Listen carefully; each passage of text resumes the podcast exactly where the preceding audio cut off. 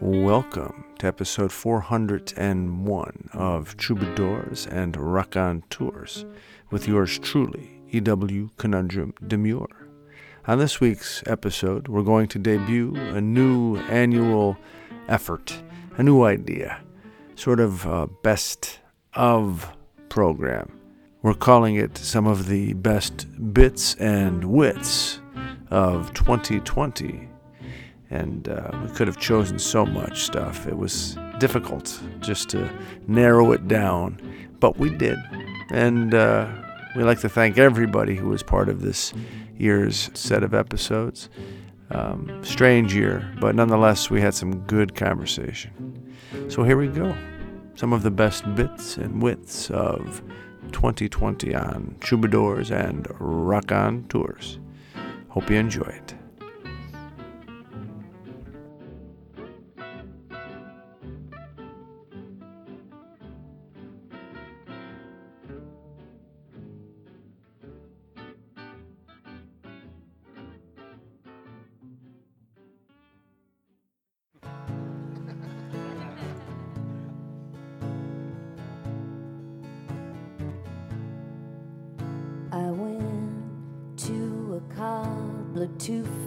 A hole in my shoe.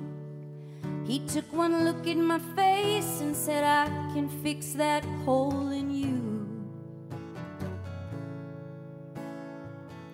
I beg your pardon, I'm not looking for a cure. I've seen enough of my friends in the depths of the God sick blues. And you know that I'm a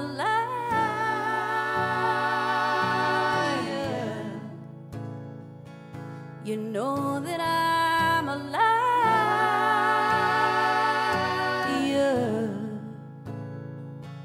Nobody helps a lie.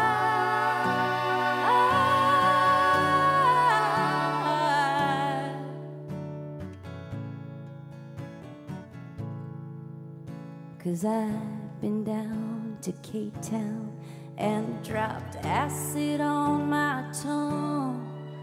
Tripped upon the land till enough was enough. I was a little bit lighter and adventure on my sleeve. I was a little drunk and looking for company. So I found myself a the softest of hands. We were unlucky in love, but I'd do it all again. We built ourselves a fire. We built ourselves a fire.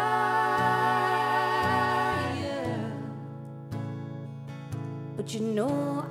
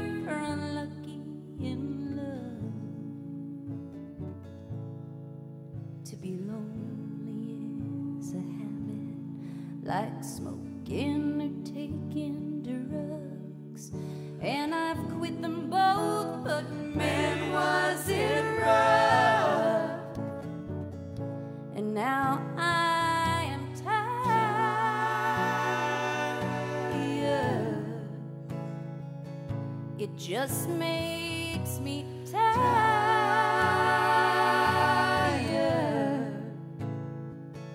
Let's build ourselves a fire.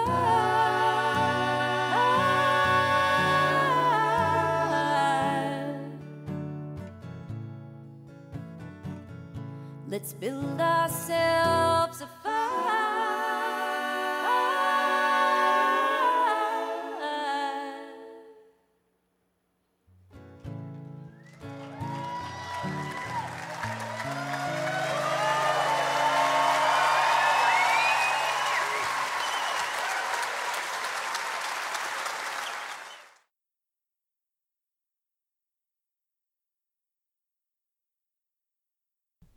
Activist, politician Sarah Cruz.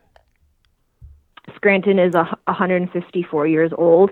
The majority of people who have been in leadership at all levels have been have been men, have been white, have been heterosexual, um, and have been um, of of usually of Eastern European or Western European descent. Um, I am um, a, a woman. I am of um, Latin American descent. I am uh, a lesbian. Um, um, I grew up um, also like of, of like a low socioeconomic status, and so someone like me has never even come close to to you know running for uh, an elected position or even or anything or anything where where people look up to them for for advice or for um, direction as where to anything in the city should should go to. yeah, yeah, I can see. I can yeah. see where you're coming from. Yeah. You know, you, mm-hmm. you had to be a trailblazer, uh, and uh, and I, I want to ask you. So, how what is the significance? Do you think of being young, female, Latina, lesbian, as a citizen and as an elected official? Why is all of that together significant?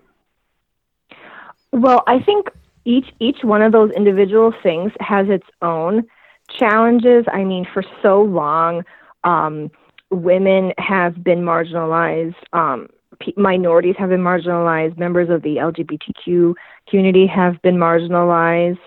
Um, and so then all of the and then people who have been um, of uh, of low income have been marginalized.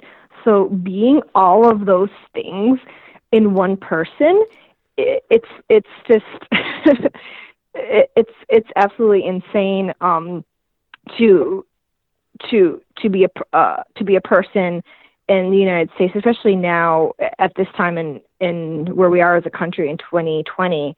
Um, I mean, and to and to to have to get up every morning and to with the confidence and the uh, self assurance to to just exist as who you are and to live and to and to survive, not just to survive, but then as an elected official to to to be an example to others who may who may have one or more of those um, traits or or have a or or in some way feel like they're also not good enough or they can't make a difference to be an example to say yes you can. And especially within um, the the school district i mean we have over 10,000 students. We have um, close to 20 school buildings. And the majority of those students now are of minority descent um, number one his, hispanic. Um, and then close to 80% are also low, live below the poverty line, and that's why our school district is a Title One school, and we get free lunch. And so I think it was, I thought it was important that somebody who has that lived experience was on the board to to bring that perspective to to um, district uh, decisions. Legendary American journalist and biographer Patricia Bosworth. It's my eighth book, and I, I think it's the m- most challenging book of my life. And I can, I can tell you exactly what happened, how I came to decide to do it. I was, uh, I was at a, a, meeting with Bryan Stevenson, who, uh, who really created the the lynching museum uh, uh, down in in uh, in uh, Montgomery, Alabama three years ago, and he was talking about the importance of paying tribute to the Werthausen uh, Afro Americans who lost their lives, innocent ones, all of, all of them, um, for crimes mostly that they they never committed anyway. uh, I was listening to him talk, and I suddenly remembered that when I was very young, um, my father and Paul Robeson worked together on an anti-lynching campaign. It was they were trying to get an anti-lynching law passed in Congress. This is back in the 40s, and I remembered it so vividly. I remembered Robeson coming to our house and talking, and uh, and of course he was a, phenomenal character, a stupendous kind of heroic, one of a kind characters, and he, uh, you know, the probably the most uh, outspoken advocate for racial equality in his time, and he was also at that point the most famous Afro American in the world, along with Joe Louis. I mean, he's he was comparable to Oprah in those days. He was that important and that effective and that influential. Anyway, I um, I decided I was going to write about about about him and about my father and he fighting to end lynching, and also the fact that they both had bonded because they both were being, at that very moment, they were being surveyed by J. Edgar Hoover. It was, um, they were both radical uh, and had been doing an awful lot of stuff Hoover didn't approve of, and and he was he was out to get every what he thought every communist. My father didn't happen to be a communist. Paul Robeson probably certainly believed in the Communist Party, although he was not a member of the party. Anyway, all these things kind of converged, and I began to research this book, and that was I guess I was researching for the last two and a half years. I now have a contract with Farrar Straus to do it, and I'm just taking the five pivotal years of Robeson's life when he was triumphing in Othello on Broadway as an actor opposite Uta Hagen and Jose Ferrer, and at the same time he was working to stop lynching, to get a, bill passed in Congress, which, by the way, was never passed and has never been passed to this day.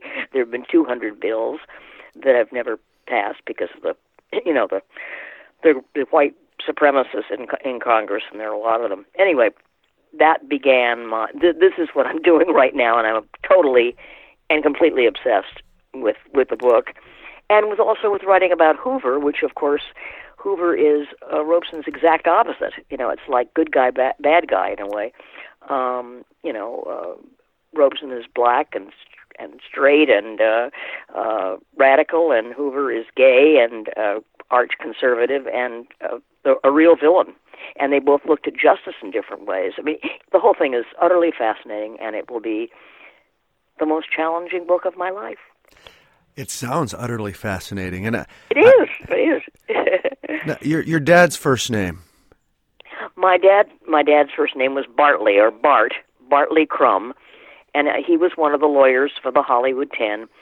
Uh, he he, def- he defended Ring Lardner and Waldo Salt and and and uh, Dalton Trumbo and um, Bertolt Brecht in front of the first House Un-American Activities Committee, they were investigating whether or not these guys, all of them writers and or directors, had were communists, and they were accusing them of wanting to overthrow the government. I'm laughing, but it wasn't funny.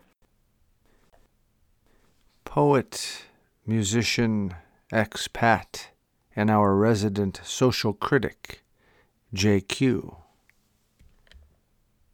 Here's something for you. Uh, I read something once that really changed uh, my outlook on things. And it was by a, an Indian philosopher, funnily enough, a, a guy named uh, Sri Aurobindo, who was a Bengali and uh, a poet and a spiritualist and all of those things, and a, a guru at one point. Uh, for well, for most of his life, but before that, he was a political revolutionary and a freedom fighter in India. You know, uh, he's very well known in India because if not for Sri Aurobindo, you would have never gotten to Gandhi. He was the guy who was sort of the uh, uh, the revolutionary, independent, independence-minded uh, scourge of the British Empire for, for quite a few years. He said that the nature of suffering is that it is temporary. There is no such thing as permanent suffering. That the greatest uh, metaphysical error ever made was the monotheistic vision of hell, a place of eternal suffering. Suffering is based on temporality. You need time to suffer. Uh, what is eternal cannot suffer. In other words, it's limitation. Okay? So if you think of it this way, the reason you suffer psychologically is because you are trapped in your own mind. If you could expand outside of your mind, you would suffer less. Right? This is why we why the, the spiritualists speak of expanding consciousness. You go beyond suffering when you get outside of what our consciousness, which is basically mentality, okay, binary thinking. Uh, you f- suffer physically because you are trapped in your own body. If you could feel every cell on earth, you would actually suffer less because the overwhelming majority of living cells on earth are not in a state of suffering. Suffering is always a state of limitation, whether it be in time or physically. Consciousness is eternality, it is eternity. In other words, awareness can only grow. Suffering is what shrinks you. That there's a sort of yin yang to that. You follow me? Totally. All right. Well, that's sort of to answer to what you were saying about, well, what people are afraid of is not death, for instance, which is just sleep. What they're afraid of is pain, suffering. Well, let, us put let, Go ahead. us put it into a pragmatic uh, framework. Let's say someone's uh, really afraid of losing their job because they can't then pay their bills and support their family anymore. How, how- how is that going to be uh, transcended through this sort of philosophy? That fear, that pragmatic. It's not. it's not. It's not. You're going to suffer, but you're going to suffer temporarily. Is is the idea? It, I don't think that can help you. I don't think. I don't think anything I say or any phil- philosophical idea. You know, it's like Tom Waits says: "Misery is the river of the world." Nothing has ever prevented suffering. We have notions, and we've been talking about some of them, that life is bigger than this life, that there is something after, something beyond, that what we experience here is a, is a form of illusion or game. You know, and that's a very ancient idea. Uh, we were speaking of India. In ancient India, there's two notions of physical reality Maya, which is that reality is an illusion, and Lila, L I L A, a Sanskrit term, which means that reality is a game, like a video game. So that you're basically a character. And if you've ever played a video game and been in a character, you're very intensely involved. And at the moment, up until the moment where your character, say, gets killed, then you put the joystick down and you're in a greater consciousness than you were in when you were involved in the game, where you narrowed yourself to be that character, if you see what I mean. And so the, the basic idea is that the life you're living is something like that. J- Your identity. JQ here on Troubadours and Rock on Tours. Uh, so, you know, do you believe that after your physical self and your consciousness in the form that it is now ends as the way we know it now? Uh, and do you hope as well, believe and hope that you're going to go, there's going to be a, another life for you? Oh, obviously I'm human. I hope that that that I expand out of this consciousness into a greater consciousness where everything is more peaceful and loving and and empathy is not a question of understanding what somebody else is going through by comparing it to your own experience, but by experiencing that other consciousness directly and being beyond the ego and selfhood and all of those things. Yeah, and you're in a realm of light and blah blah blah. Of course I hope that. Of course. What idiot doesn't hope that, right? but do I believe it? I don't know. I don't know. Here's the thing uh, read your Kierkegaard, one of my favorite thinkers of all time. Faith is the opposite of knowledge. If you know something, you can't have faith in it. Faith is not knowing. So, all religion, all spirituality, all these New Age things, or Christianity, Islam, what have you, uh, Hinduism, whatever, it's all faith. It's all based on not knowing. But then again, as a human being, half your experience is objective because you have to deal with the objective world, and the other half is subjective. And I'm sorry to all the philosophical materialists out there, but Occam's razor and the scientific method do not apply to subjective reality. And that is half of the experience of every human being, the subjective realm. That's where mysticism and poetry and the arts and religion come into play. Subjective science. And it's tricky and it's paradoxical, but that's the way it is. Voila. JQ, I think that's a good place to pause our conversation, our never ending conversation here on Troubadours and Raconteurs. Um, yeah, but my friend, you gotta admit, that's the weirdest one we've had. I, I loved it. I think it was wonderful. I'd like to take a special moment to thank our regular contributors, Almighty Todd, Michael Harris, Little Star Run, and Dwayne Heisler for all that you do on Troubadours and Rock On tours every year. The insight, the kindness, the humor, the intelligence, and the wonderful humanity you help infuse into our program. So greatly appreciated. And I look forward to talking with you again in 2021. Thank you. Acclaimed New York City visual artist and memoirist Peter McGough you know, like anybody, there's their good parts and bad parts. He just wants money all the time. It's just this. Who does? Who yeah, does exactly.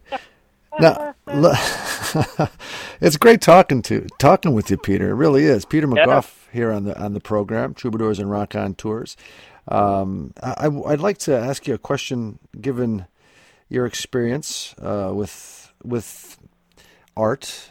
Uh, how do you how, how does one know when they are experiencing beauty? Well, beauty. I mean, you look at a sunset, you're experiencing beauty. You're experiencing the greatest art, nature. I mean, I think any person can look at a sunset, even if they're in the worst mood ever, it can either snap them out of it or they pause for a moment in their rage. And, uh, you know, beautiful forests or vistas or the Alps, staring at the Alps. I remember once I first saw the Alps in Switzerland, uh, we were invited by this art dealer, Bruno Bischofberger, to stay with them over Christmas. And, you know, you just, I looked at it and it hurt my eyes. I mean, of course, it was a bright day on those white slopes but it was just so it looked like a postcard. I couldn't even wrap my head around it. It was so beautiful. And I think that when you're looking you know, so nature is complete beauty. You know, it's even a twisted tree, you know, uh, or a little twisted bonsai tree, or or, or the uh, a waterfall, or whatever, the Rocky Mountains. You know, I think that people can really melt into it. And art is very much uh, either personal or it's a market or someone saying this is really great. You know, there's some people that look at art and they can really understand it, and some people I think they look at a price tag. Am I going to flip it? Or some people look at it and think, is this going to go in my house with my furniture? You know, and it's not about the art for the room; it's the room for the art. You know, in my my book, I think not my book book, but you know, my way of thinking is that art. You know, when you read about it, you know, art's about the enemy, art's about antisocial, art's radical, art is all these things like being a murderer or this or that. And I think that people can look at different kind of art and you know, like when you go to the museum and they say my kid could do that. Well, your kid didn't do it. and you know, there's this artist Brice Marden who does these minimalist paintings, like uh, plain colors next to each other. And people are like, well, I don't know what this means. It's like, well, did you ever meditate? That's what it's like. It's this void and it's beauty at the same time. It's this space that you can connect with instead of something that is, you know, going round and round and round in your head.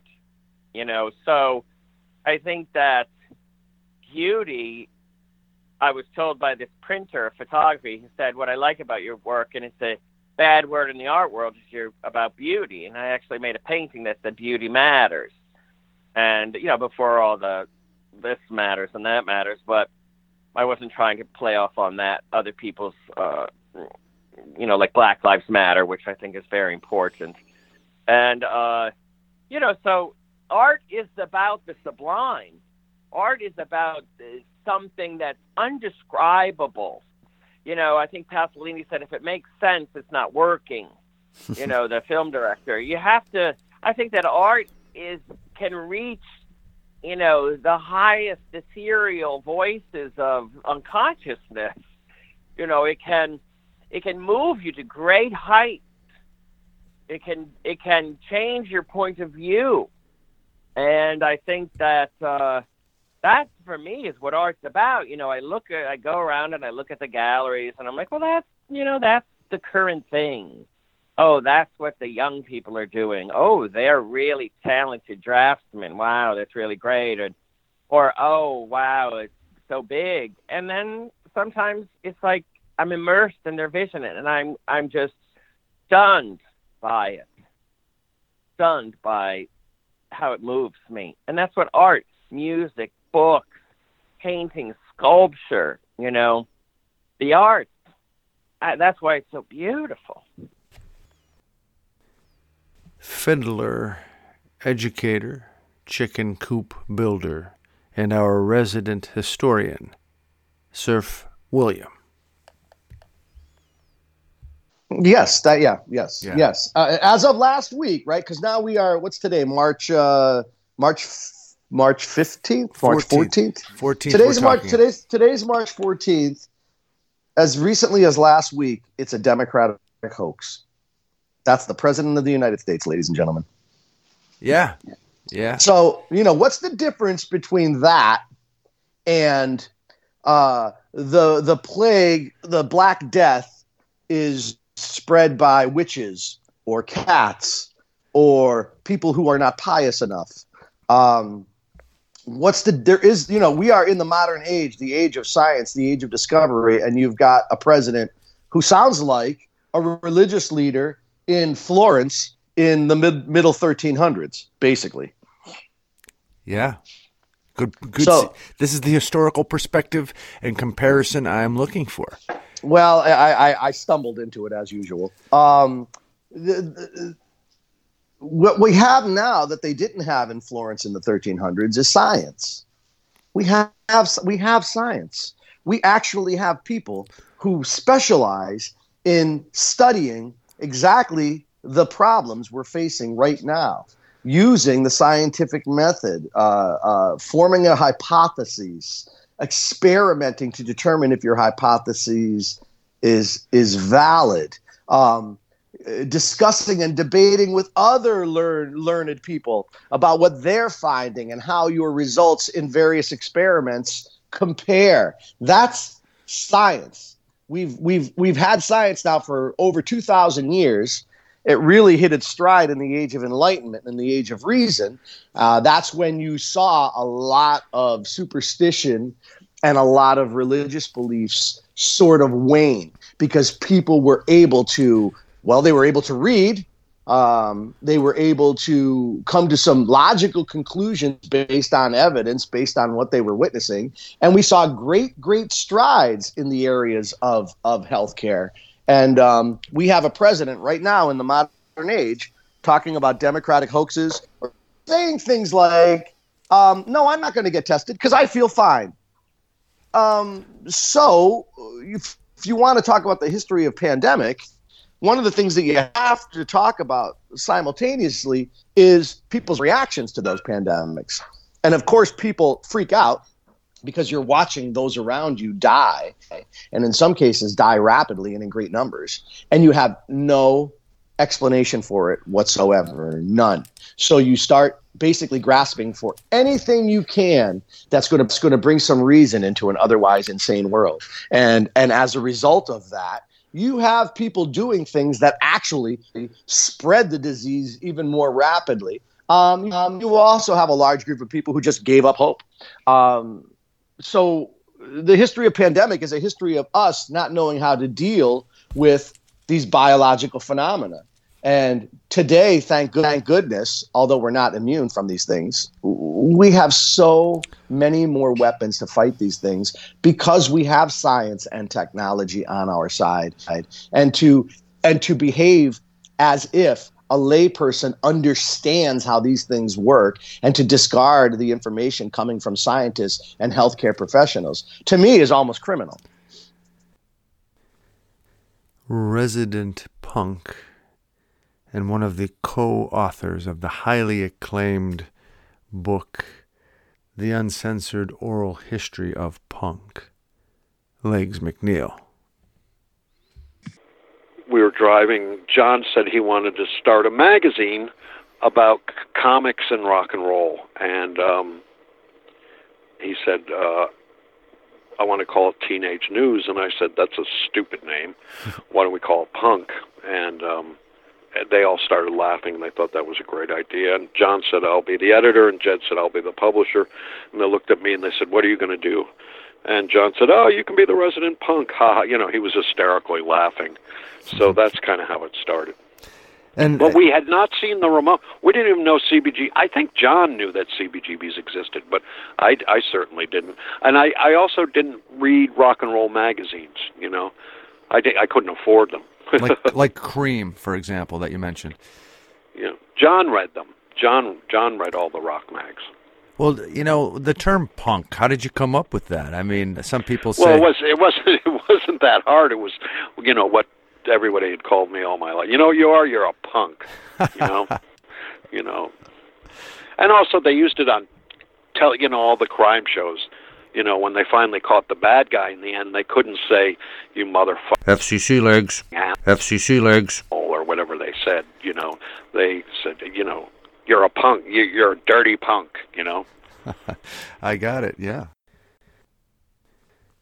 Playwright, poet, activist, baker, and candlestick maker, Kitty Bell Burbank.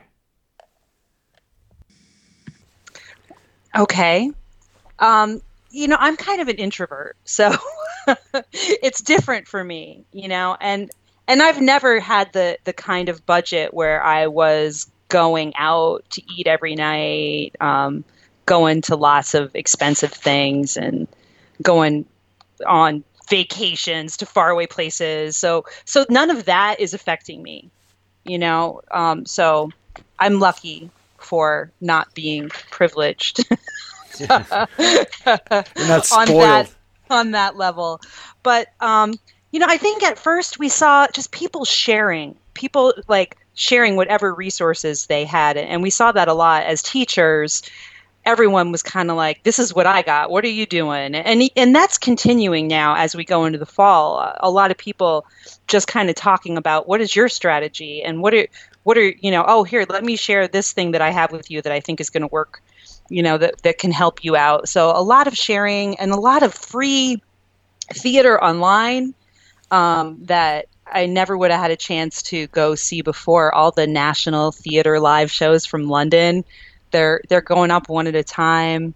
I saw uh, a Lauren Gunderson play. I saw another public theater production that uh, was actually written for Zoom, so that was really interesting. I got to see a reading of one of my grad school professor plays, and I didn't have to go anywhere. I didn't have to leave my house. I got to do a theater of war workshop that was actually something to do with Greece and there were like all these famous actors like on my computer screen. It was so cool. I'm like, "Oh, look, there's Frances McDormand." You know? Oh, you Like- and you participated in this program with the, with Yeah, I mean, I could have asked them a question if I wanted to. I just listened, but um That's cool. I got to take a workshop the other day with uh, a New York neo futurist member. We did like a I wrote poetry with strangers from all over the world. Um, and it was free. Like I didn't have to pay anything for that. And I didn't have all those opportunities, you know, in January. Yeah, you know, it's um, it, if it, you know our, our associate producer, Dr. Michael Pavis, if it weren't for these online uh, offerings of free theater, I think he would have offed himself by now. I really do, because it's such a large part of how he exists, how he gets through. Um, mm-hmm. So yeah, yeah, yeah. You're right. This this has been so, sort of a um, almost uh, a way of of staying connected to the larger world and, and soothing. Uh, nurturing your mind and your soul through the arts. It's so important. And if you can't do it in person, then I guess you got to do it this way. New York City based director, writer, cabaret critic, and activist, Jerry Geddes. I met I mentioned last time an artist that I worked with for a number of years named Robert W. Richards, mm-hmm. who who has a uh, had a uh, a kind of remarkable life of being a companion along with being a wonderful artist and, and um, in both uh, in both fashion and in pop culture by being a companion at certain points of Dinah Washington and of Peggy Lee. And through them, he became very good friends with Sarah. And then I became very good friends with Robert. He was, I think I mentioned the last time, he was kind of my Uncle Mame. Mm-hmm. He showed me New York when I was young and just out of Columbia. So I was 20, 21. And uh, so I had seen Sarah a number of times, but he said, Well, come and we'll hang out with her after. She was playing at the Maisonette, which was a wonderful club in the city in the days of nightclubs. And so we went, and then Sarah invited us. I met her, and I was tongue tied in the back of the, the club just saying how wonderful I thought she was, and, and she being very gracious, but at the same time very shy and kind of giggled and said, "Well, thank you very much." And and then she invited us up to her suite in the in the hotel where the maisonette was, and so it turned out it was just the band, the trio, which was uh, Carl Schroeder, who was a great pianist who I only know from Sarah, but played with many other people. Uh, a bass player Andy Simpkins, and then a, a drummer Walter Booker, and they had uh, dates with them. And then it was Robert, Sarah, and me, and we were all kind of sitting on the floor in the living room, just having wine and talking. And at one point, there was a lull in the conversation, and Sarah leaned. It was Sarah, then Robert, then me in the circle. And he, she leaned over and whispered in Robert's ear, and he laughed and said, "Oh, sure." So she got up and left, and I leaned over and said, "She was looking at me when she talked to you. What was she saying? Did she want me to leave? Am I too? What's going on?" and so he said, "No, no, no, no, no. She just asked if you were old enough that she could bring out the marijuana." you were about you were twenty. You were around yeah, twenty. Yeah, yeah, yeah. And at that point, she appeared in the doorway with a little baggie in her hand and said, "I hear we're all vipers in the room, so let's have some fun." Excellent. So we got stoned and talked about music, and it was an amazing evening. And so every time she would come to New York after that, we would hang out. Uh, we would go to the Blue Note, and she would rent a a limo, and we would sit in the back of the limo, and we would stop by at Gray's Papaya on uh, St. Mark's Place or 8th Street and 6th Avenue, and get hot dogs. And she'd have bottles of champagne in the back of the car. So we'd have hot dogs and champagne, and we would drive to a place like there was a uh, famous disco called the Limelight that was actually a deconsecrated church that had turned into this big, trendy, gothic kind of disco. And so she never would go in because it was a de- deconcentrated church and she thought she shouldn't go into it. Mm. but we would sit outside in the limo and watch the people go in. And she'd be fascinated by the costuming and the the the energy of all these people going into the club and we'd just sit there and talk and have hot dogs in the back of the limo watching people go in. She sounds fun. Yeah.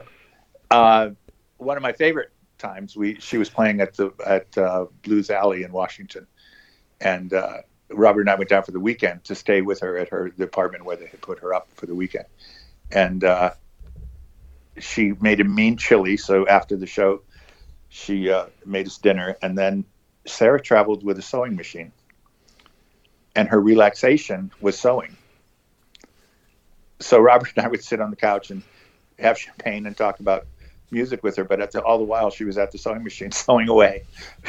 huh. just keeping her other parts of her life up up going. So, and she would give me hints of like saying, she would call me and say, you know, I'm singing the national anthem at the Mets game tomorrow in case you wanted to listen to it or tape it or do something like that. And uh, and she would let me know when she was appearing on an album that wasn't in her own name, so I could keep track of those kinds of things. And uh, uh, we we were friendly and friends, and uh, she was a wonderful person, very shy, uh, off stage. Pulitzer Prize winning playwright Martyna Majok.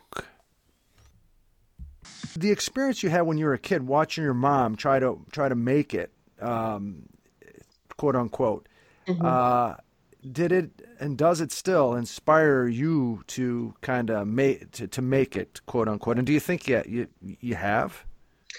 I think that there like a part of my DNA tell is that you are never safe. like there's there's um I like I joke with my husband who grew up similarly, although he grew up in a rural like in in, in the rural version of of that um that like we have like poor kid mentality and like poor kid DNA, um, which is also, you know, for some people like immigrant DNA of like, there is nothing guaranteed for you. you have no safety net. And so uh, y- you better make it work because there's no guarantee that you're going to get helped by your government, by the country that you're in.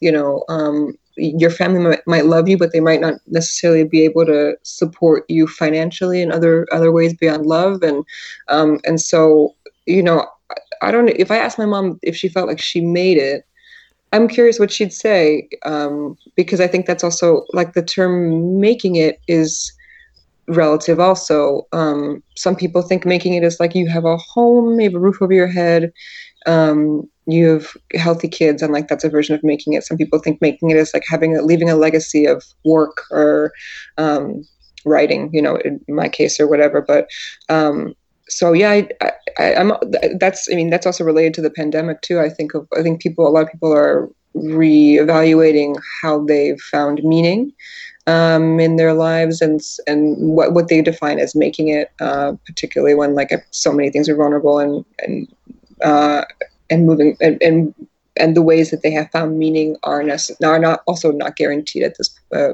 you know moving forward. So yeah i don't i she my mom inspires me all the time. She's she's i, I still like find her in my writing and and she's my she's my like best friend in the world. I love her so much. Um but i think like that's our that's part of our uh, like shared like my inheritance from my mom is like take care of yourself. There's no guarantee. Yeah i i hear you sociologist, historian, activist, founder and CEO of the Black Scranton Project, Glynis Johns. Um, to an extent, I think again, I think Black Lives Matter always, and like always, Black lives will always matter, and I think it, that's important to like Hallelujah. continue to yes, remind people. Yes. And I also think, um, yeah, I just felt like people were coming to to Black Scranton and being like, "What what are you doing? What are you protesting?" And like behind the scenes, I'm sitting here talking to the mayor, talking to Police Chief Graziano, talking to the school board because I want to now see the city you know, have our backs. I want to make sure the schools aren't overlooking black children and continuing the school to prison pipeline. I want to make sure Chief Graziano and his staff of police officers in Scranton City are not unjustly targeting black people and I want to know them and I want to hear them say that and I want to see it in writing and I want to see it in legislation. So while everyone is out in the streets protesting, Black Scranton is actually doing like, you know, doing the legislative work, trying to make sure we have receipts for the action that people are in the streets for. You see what I'm saying? Yes. And so again, protests are very needed, but like we're protesting so that we all know the things that we want. So it's like, hey, we need to defund the police. So meanwhile, Black Scranton is like, let me see what the police budget is, okay? And so I'm trying to see how we're spending our money so that rhetoric. way because I see why is why is the police budget up four million more dollars in their ammunition budget, but the school district still has a deficit of 12 million. You know what I'm saying?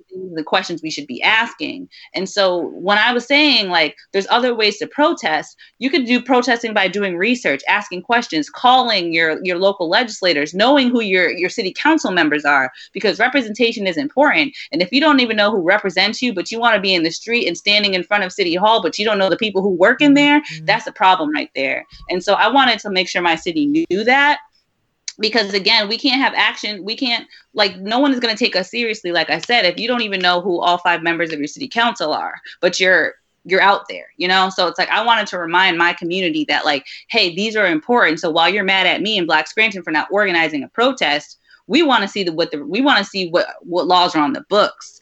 And so like what that's why i say like there's all different types of action. Like we need people that want to do the investigative research want to look at the budgets. We need the people that will be in the streets and remind them that we're still about the action. We need people um yeah like calling the school department calling the, the, the, the school district and seeing what's up making sure that okay you know because of covid all the kids are getting um, Chromebooks now to do their work online, but do all the kids have access to internet and which kids don't and most of the time it's the students of color. So that's a lot that's the work that needs to be done for black lives matter. And i think in nepa specifically like i was saying i noticed there was a lot of white people a lot of white allies that were desperate to get involved in a protest so that way they can just you know check off their check off on their list of i'm not racist that i participated in a protest and then they can go about their days and act like everything's totally fine and normal.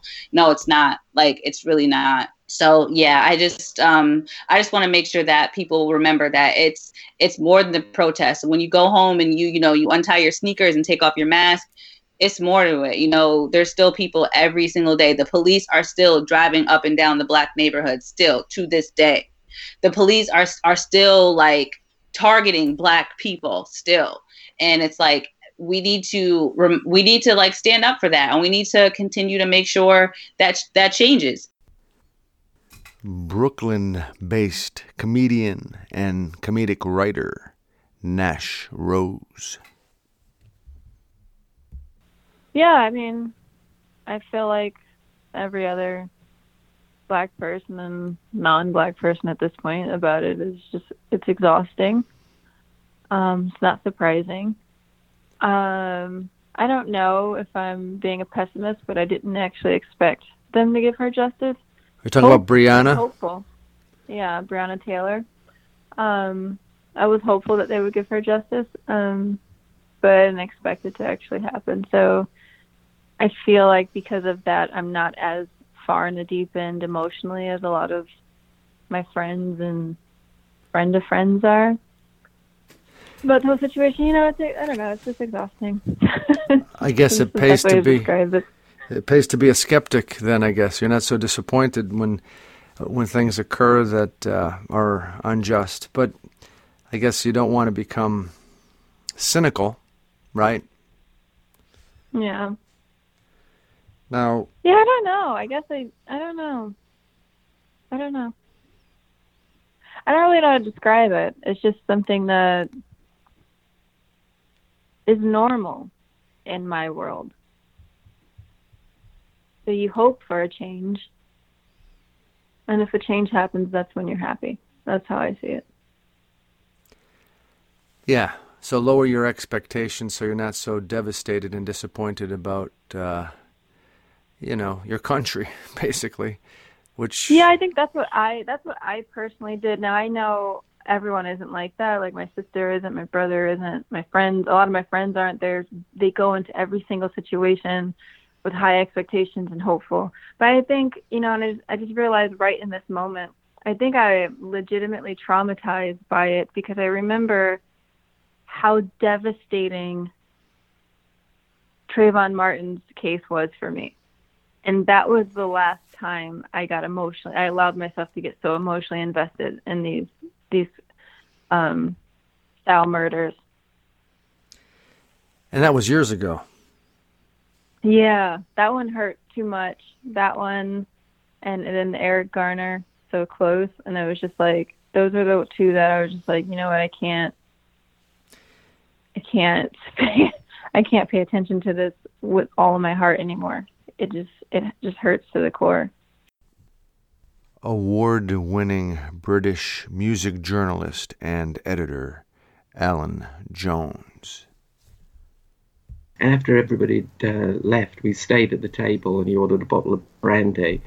And he basically had nothing to do uh, until that night's show. Uh, so I had it for my, to myself really for about three or four hours.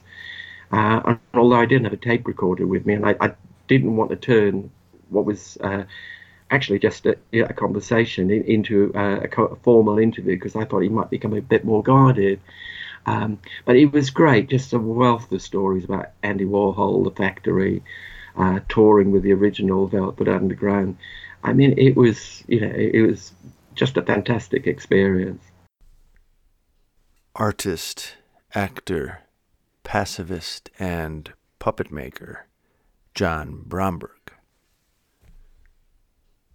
you know, I forget about things as soon as I do them. But then Trudy shows me something, and uh, you know, I want to go back and develop that a little further. So I'm stuck in this rut, you know, of going back and forth.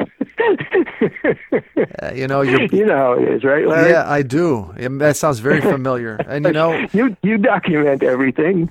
I document a lot of things, and I have a great yeah. woman in my life too, who for some yeah, un- un- yeah. unknown reason loves me and, and you know respects and appreciates me, even though I'm a a selfish loon. Uh, yeah, uh-huh. yeah. But uh, wow, wow, it's amazing for you to admit all of this. I love you, man. I do. All right, boy, Larry, this has been this has been so so. This pandemic hasn't affected me personally at all because I'm I'm by nature a solitary. Yeah. You see, so uh, uh, I only go out to perform, and that's the only thing that's actually taken away from me. And uh, actually, you you know, I hole up in the winter. I I I actually. Uh, go to sleep um, during the day in the winter, so that I'm not distracted by anything. That's that's when I concentrate on paintings. Native and African American vocalist, songwriter, composer, and educator, Martha Redbone. And the resilience. That's the celebration, is the resilience. And um, you know those are those are words that um, people have said to me. So i you know and i like that word. You know it's the resilience. It's like um, you know maya angelou's poem and still we rise. And still i rise.